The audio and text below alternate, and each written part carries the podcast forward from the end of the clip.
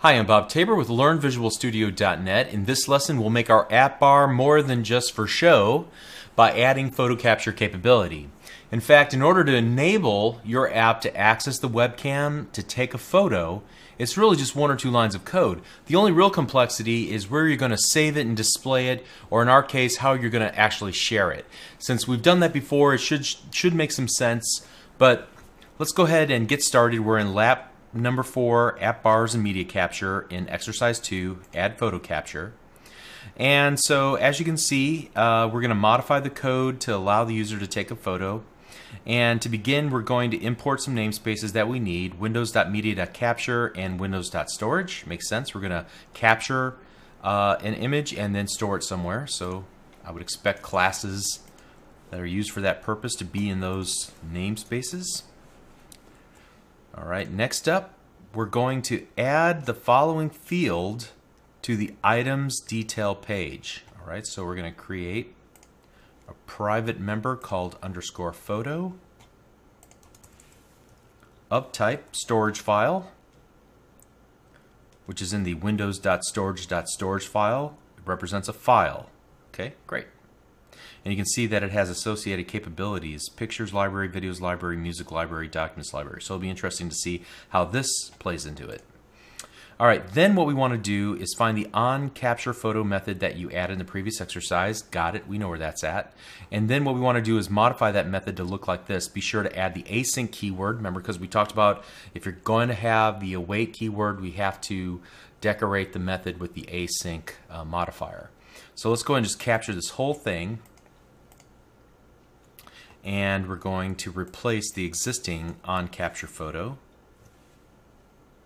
And so the interesting bits are here the ca camera capture UI, create a new camera capture UI object, associated capabilities webcam and microphone. Okay, that's interesting. And so then capture file async uh, is awaited, so we're going to expect back a uh, a task of type storage file. Okay. And then if the file is not null, then we're going to show the share UI. Great. All right, let's see what else we need to do here. Replace the on data requested method, which you added to the items detail page in the previous lab with the one below. These changes are needed to share a recipe if photo is null or share a photo if it's not null. Okay, so either we're sharing a recipe or we're sharing a photo that we're taking of a recipe. So we're going to just go ahead and blow away that on data requested work that we've done previously here. And we're going to paste in the new version. And so you can see that check. If the photo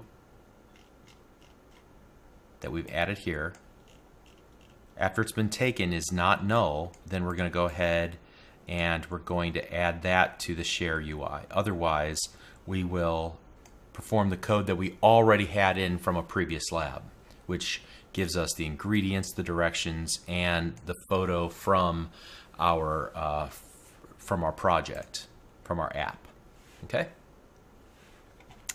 All right, let's see what else we need here.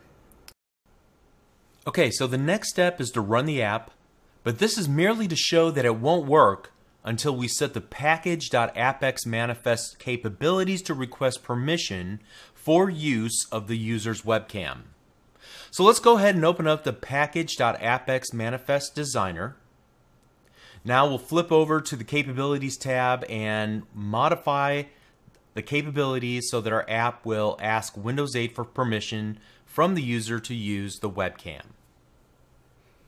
Okay, so now that we've done all that, let's go ahead and run the app.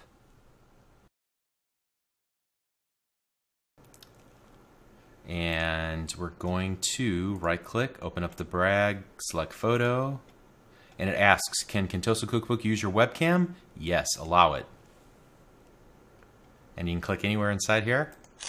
And now we've got a crazy picture. And we're gonna say, let's crop it. And just, um, hmm. That's scary. All right, and we'll click OK. And we can share it out then uh, uh, with the Share uh, Target app, uh, for example. Okay. All right, there we go. That's about the craziest thing I've seen in quite some time. All right, so now let's go back to the instructions of uh, of our lab here.